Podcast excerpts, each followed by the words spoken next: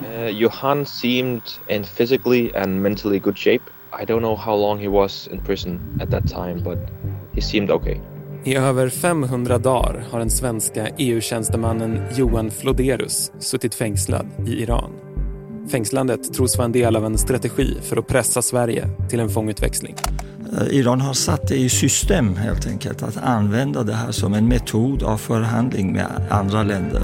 På en kvart får du veta om den islamiska diktaturen kommer att lyckas med sin gisslandiplomati och vad det i så fall riskerar för konsekvenser. Man gör ju det såklart i så fall på humanitära grunder, men det kommer självfallet ändå att komma kritik att det inte är värt det priset. Det är fredag den 8 september. Det här är Dagens Story med mig, Henning Eklund. Gäst idag är Olof Svensson, politikreporter på Aftonbladet.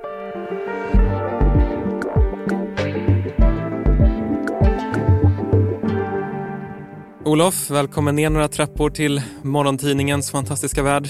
Tack så mycket. Du började skriva om det här fallet med Johan Floderus när han greps i Iran i maj förra året. Vad visste du om det här fallet då? Då visste jag att eh, det var en man i 30-årsåldern som rest till Iran tillsammans med ett par kompisar. Eh, de skulle besöka en femte vän som arbetar på svenska ambassaden. Och på väg därifrån så fängslades den här mannen och eh, ja, under mycket oklara former helt enkelt. UD bekräftade att eh, man hade koll på fallet och att det också hade gått ut en varning till eh, svenska medborgare att eh, ja, Iran eh, hotade helt enkelt med att kidnappa svenskar. Mm. Det låter väldigt dramatiskt och nu har det gått ett tag. då. Vad vet vi om eh, hans situation nu? Ja, nu vet vi ju vem han är. New York Times hade ett, ett stort rep på honom häromdagen. Han heter Johan eh, Floderus och har arbetat, haft flera uppdrag för EU och att han, han då befann sig i eh, Iran tillsammans med de här vännerna när han greps. Vet vi något om vad han är liksom anklagad för eller vad han har hamnat i för fängelse till exempel? Vi vet att han, eller han tros sitta på det här ökända Evin-fängelset där faktiskt en annan svensk också sitter och han anklagas för spionage. Mm. Har man någon aning om hur han har det? Det har ju kommit ut eh, vissa vittnesmål, bland annat eh, en eh, person då som en belgisk medborgare som har fängslats på, på liknande sätt. Och han, han har ju eh, ändå berättat att han, att han efter omständigheterna ändå mår bra, att de hade mycket kontakt där i, i Wienfängelset. Ja, och, Johan Floderus har ju nu suttit fängslad i över 500 dagar, eh, men det var alltså först när New York Times i veckan publicerade ett avslöjande som vi och andra medier i Sverige började skriva om honom. Hur kommer det sig att det dröjde så här länge innan det kom ut? Ja, jag, jag, skrev ett par artiklar om det när det väl, eh, alltså för ett år sedan då, när det här inträffade. Då hade vi inte namn och bild på honom och det, jag tror att i sådana här fall så är man väldigt försiktig att inte mm, äventyra personens säkerhet. Vi visste att det pågick diplomati i det tysta, vi visste att UD arbetade med fallet nu har det gått så pass lång tid och eh, New York Times har ett väldigt stort genomslag så att eh, nu tror jag att eh, även familjen hade ett, kände ett behov av att, eh, eh, ja, tyckte att det var, det var läge att um, ge, ge sitt godkännande till att eh, media publicerar namn och bild på honom. Mm. Nu har ju också utrikesminister Tobias Billström uttalat sig och han fördömer ju i skarpa ordalag det här fängslandet. Och det här att ligga lite lågt och prata om diplomatiska frågor Visst är det en strategi som Sverige brukar använda sig av? Ja, det är väldigt vanligt förekommande och det är, också, det är just på grund av eh, säkerheten för de inblandade och att det inte gagnar någon att det här, eh, hur man arbetar, att det kommer ut. Eh, vi har exempel från min tidning på Aftonbladet där två journalister, eh, Niklas Hammarström och Magnus Falkehed, de fängslades och där pågick det ju parallellt ett nyhetsarbete. Vi reportrar försökte ju eh, få reda på vad det var som hände men det var väldigt svårt att få inblick i det här fallet. Ni vet att vi mitt när det pågår inte kan säga så där väldigt mycket om vad vi vet, inte vet, gör eller inte gör. Eh, sen efteråt så visade det sig att eh, UD hade varit väldigt involverade i att, eh, att få, få loss dem från kidnapparna. Vi har också ett annat fall med eh, den kinesiska bokförläggaren Gui Minhai som det har arbetats väldigt mycket med och där ledde det faktiskt också till en skandal där Kina-ambassadören fick avgå. Say hello to a new era of mental health care. Cerebral is here to help you achieve your mental wellness goals with professional therapy and medication management support. 100% online. you'll experience the all new Cerebral Way, an innovative approach to mental wellness designed around you. You'll get a personalized treatment plan from a therapist, prescriber, or both in a safe and judgment free space. Your cerebral therapist or prescriber will outline a customized plan with clear milestones along the way so you can get to feeling your best. With Cerebral, you're not alone in your mental health journey. We're here to empower you to live a fulfilling life. So take that first step towards a brighter future and sign up today at cerebral.com slash podcast and use code ACasts to get 15% off your first month. Offer only valid on monthly plans. Other exclusions may apply. Offer ends July 31st, 2024. See site for details. Och man undrar ju lite kring Irans tankar här. Liksom, eh, varför helt enkelt har de valt att fängsla Johan Floderus? Det finns de som menar att det är liksom ett medvetet strategiskt spel från regimen där.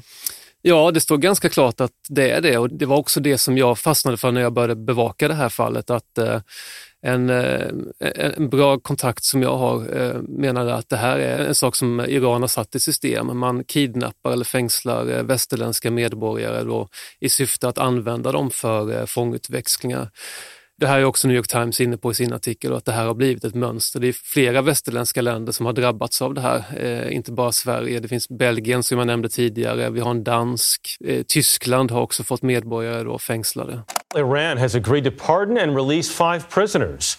In exchange, the U.S. will release. Three more Europeans have been released by Iran in return for Iranian diplomat Asadollah Assadi. A Belgian aid worker and an Iranian diplomat were released in the prisoner exchange. Okej, vet man hur det har gått för dem? Den belgiska eh, mannen har ju frisläppts så han har ju också uttalat sig lite kort i media då att han har träffat Johan i, i, eh, i fängelset. Mm. Och du nämnde att liksom, strategin är fångutväxling. Vad är det Sverige har som Iran vill ha? Sverige har ju då en eh, dömd folkrättsmördare som heter Hamid Nouri. En 58-årig man från Iran begärdes idag häktad i Sverige misstänkt för folkrättsbrott. Med löfte om fester, alkohol och kvinnor luras den före detta iranska fängelsechefen Hamid Nouri till Sverige av en landsman i exil. Men när Nouri kommer till Arlanda november 2019 möts han av svensk polis. Och som den första någonsin åtalas han för grovt folkrättsbrott och mord begångna av den Islamiska republiken Iran. Utredningen har visat att den åtalade deltagit i utförandet av gärningarna. Omständigheterna har varit sådana att den åtalade är att anse som gärningsman. Nouri ansvarade för den så kallade dödskorridoren i samband med de massavrättningar av politiska fångar som genomfördes i iranska fängelser sommaren 1988. 61-årige Hamid Nouri döms nu till livstidsfängelse för grovt folkrättsbrott och mord. Nouri ska ha deltagit i När den unika domen faller blir det en upprättelse för många av de exiliranier vars anhöriga mördats av regimen. Och, eh, jag står här precis vid trappan. Han kommer ut och i handen håller han domen och eh, knyter näven i vädret. Och jag har väntat på den här stunden länge, 43 år, för att se rättvisan skipas för att se att de som offrade sig för friheten får upprättelse idag. Just nu så på, har hans fall tagits upp i hovrätten här i Sverige och eh, Iran vill ju eh, ja, vill få till en fångväxling då mellan, eh, de får tillbaka Nouri och vi får Johan Floderus. Men Olof, efter att Hamid Nouri dömdes i Sverige så, ja, hur reagerade Iran? Iran anser ju att det här är en, något av en politisk eh, dom. Det ser också illa ut för Iran när exiliranier och oppositionella lyckas då lura hit eh, en representant för Iran och så döms han i Sverige. Så de, Iran vill, kräver ju att, eh, att Sverige eh, utlämnar honom. Men visst kom det också något slags hot efter den här domen? Ja, det har kommit hot i, i olika former från Iran då att, om att eh, ja, västerländska medborgare och svenska medborgare är inte säkra i Iran. Och en sån här fångutväxling, hur skulle det kunna gå till då om Sverige skulle gå med på det här? Jag tror att det skulle vara väldigt komplicerat. Jag tror att det är, på ett eller annat sätt så skulle ju den svenska regeringen eh, naturligtvis vara inblandad. Jag hörde igår en expert i radion som sa att en sån fångutväxling skulle kunna vara möjlig. Jag vet att Sverige bryr sig mycket om sina medborgare och de ville hjälpa dem. Och eh, som jag ser det, det är det enda sättet att hjälpa Johan. Men eh, jag har också pratat med personer som kan mycket om det här fallet som eh, som säger motsatsen, att det, det, det, är väldigt komplicerat och dessutom så skulle det ju eh, det skulle vara ett svek från, för alla de här eh, iranierna som nu tycker att de får någon typ av upprättelse eh, i och med det här att Nouri faktiskt har åtalats och dömts för de här fruktansvärda brotten i Iran. Så inte jättestor möjlighet att det kommer bli av en fångutväxling, eller vad tror du? Det som talar för det är ju att eh, det har skett i andra eh, europeiska länder, men det som talar emot det är att eh, regeringen skulle hamna i en väldigt komplicerad sits. Eh, mina kontakter framhåller att en, en, annan väg att gå är att, eh, att Sverige går med på någon typ av eh, lösensumma för att Johan släpps. Okej. Okay. Men Iran är ju en diktatur som det verkar som att de använder den här typen av gripanden som en medveten strategi om Sverige skulle gå med på deras krav. Finns det inte lite risker med det?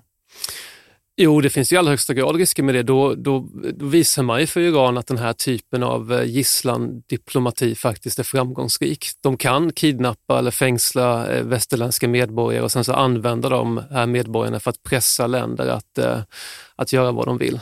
Och det är nog en utveckling som ingen vill ha.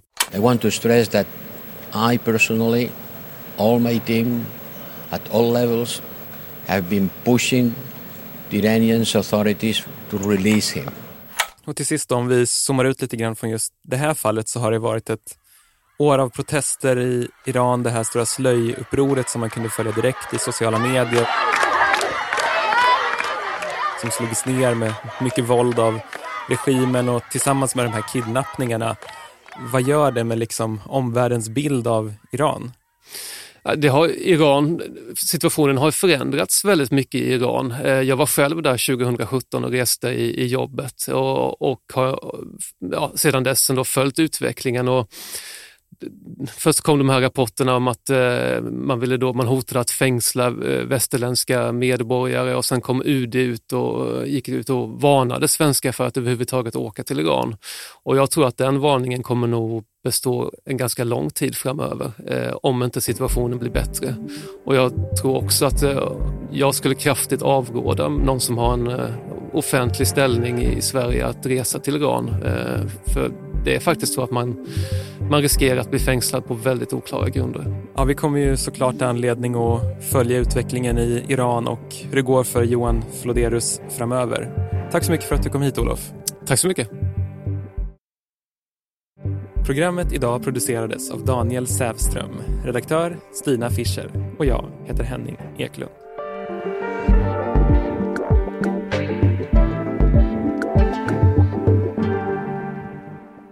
Klippen i programmet kom från SVT, Sveriges Radio, Aftonbladet, SBS, Wien och CBS.